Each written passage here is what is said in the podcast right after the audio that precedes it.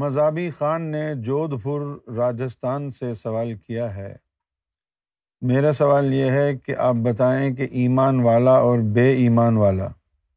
ان دونوں کی قضا اور سزا جزا کا جب وقت آتا ہے تو کیا منظر ہوتا ہے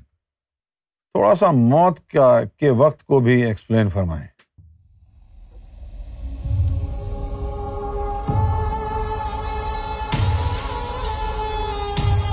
جو ایمان والا ہوتا ہے وہ وہ ہوتا ہے جس کے قلب میں ایمان ہوتا ہے اور قلب میں ایمان کا ہونا یہ ہے کہ وہ قلب اللہ کے نور سے اللہ کے نام سے روشن ہو جائے دل کی ہر دھڑکنیں اللہ اللہ اللہ اللہ کرتی رہیں تو جو ایمان والا ہوگا وہ ذاکر قلبی ہوگا اس کا کیا ہوگا پھر یوم میشر میں حال اس کے لیے تو قرآن مجید نے کہہ دیا ہے کہ یوم ملا یون مالا ولا بنون اللہ من آتی اللہ بقلب سلیم کہ اس روز نہ مال کام آئے گا نہ بنون بیٹے کام آئیں گے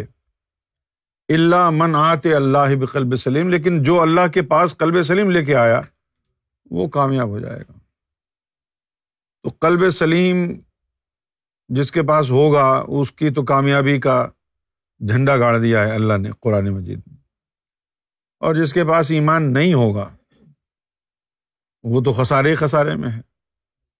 صورت العصر میں اللہ تعالیٰ نے کیا فرمایا ولعصر ان نل انسان لفی خسر کہ مجھے عصر کی قسم ہے کہ انسان خسارے میں ہے ان نل انسان لفی خسر کہ انسان یقینی خسارے میں ہے الزین آمن سوائے ان لوگوں کے جو صاحب ایمان ہو گئے تو یہ منظر ہے ایمان والا کامیاب ہے اور جو ایمان سے محروم ہے وہ خسارے میں ہے اب دیکھنا یہ ہے کہ وہ کون کون ہے جو ایمان والا نہیں ہے عام طور عام طور پر تو لوگ یہ سمجھتے ہیں کہ جو دین کو نہیں مانتا وہ بے ایمان ہے لیکن یہ تو ہے ہی نہیں کہانی بھلے آپ سارے دن مسجد میں رہیں مندر میں رہیں چرچ میں رہیں گیتا پڑھتے رہیں بائبل پڑھتے رہیں قرآن پڑھتے رہیں ان چیزوں سے ایمان والا نہیں بنتا ایمان والا بنتا ہے جب اللہ مرشد کامل کے ذریعے آپ کے قلب کو اپنے نام سے آباد کر دیتا ہے تو آپ تمام جسمانی عبادات میں تو لگے رہیں ساری رسومات دھرم کی دین کی نبھائیں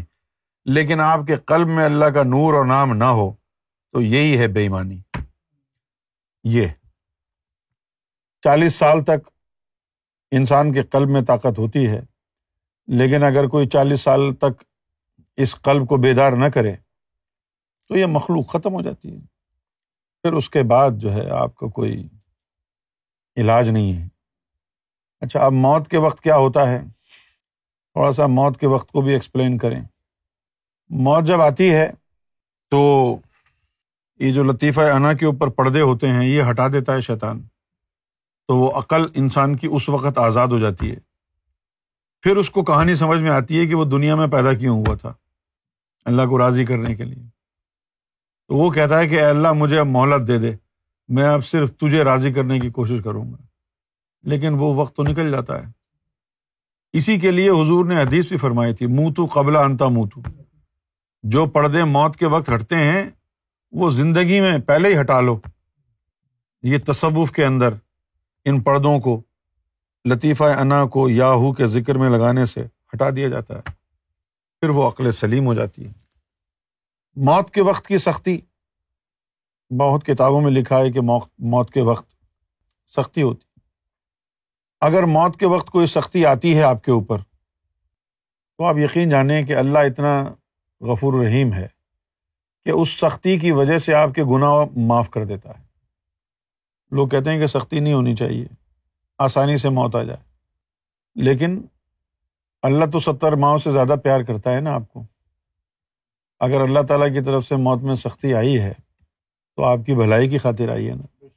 اس سختی کی وجہ سے اللہ تعالیٰ آپ کے گناہ دھو دیتا ہے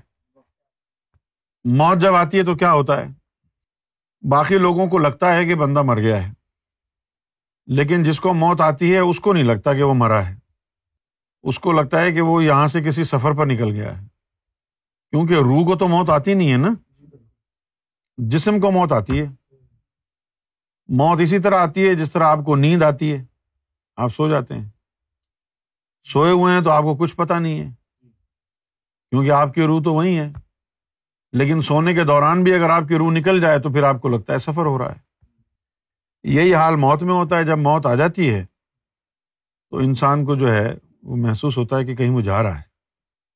یہ نہیں ہوتا ہے کہ وہ مر گیا ہے کیونکہ شعور روح کے ساتھ ہوتا ہے جسم سے نکل گئی تو اب جسم کا اس کو پتہ بھی نہیں ہے کہ جسم کہاں ہے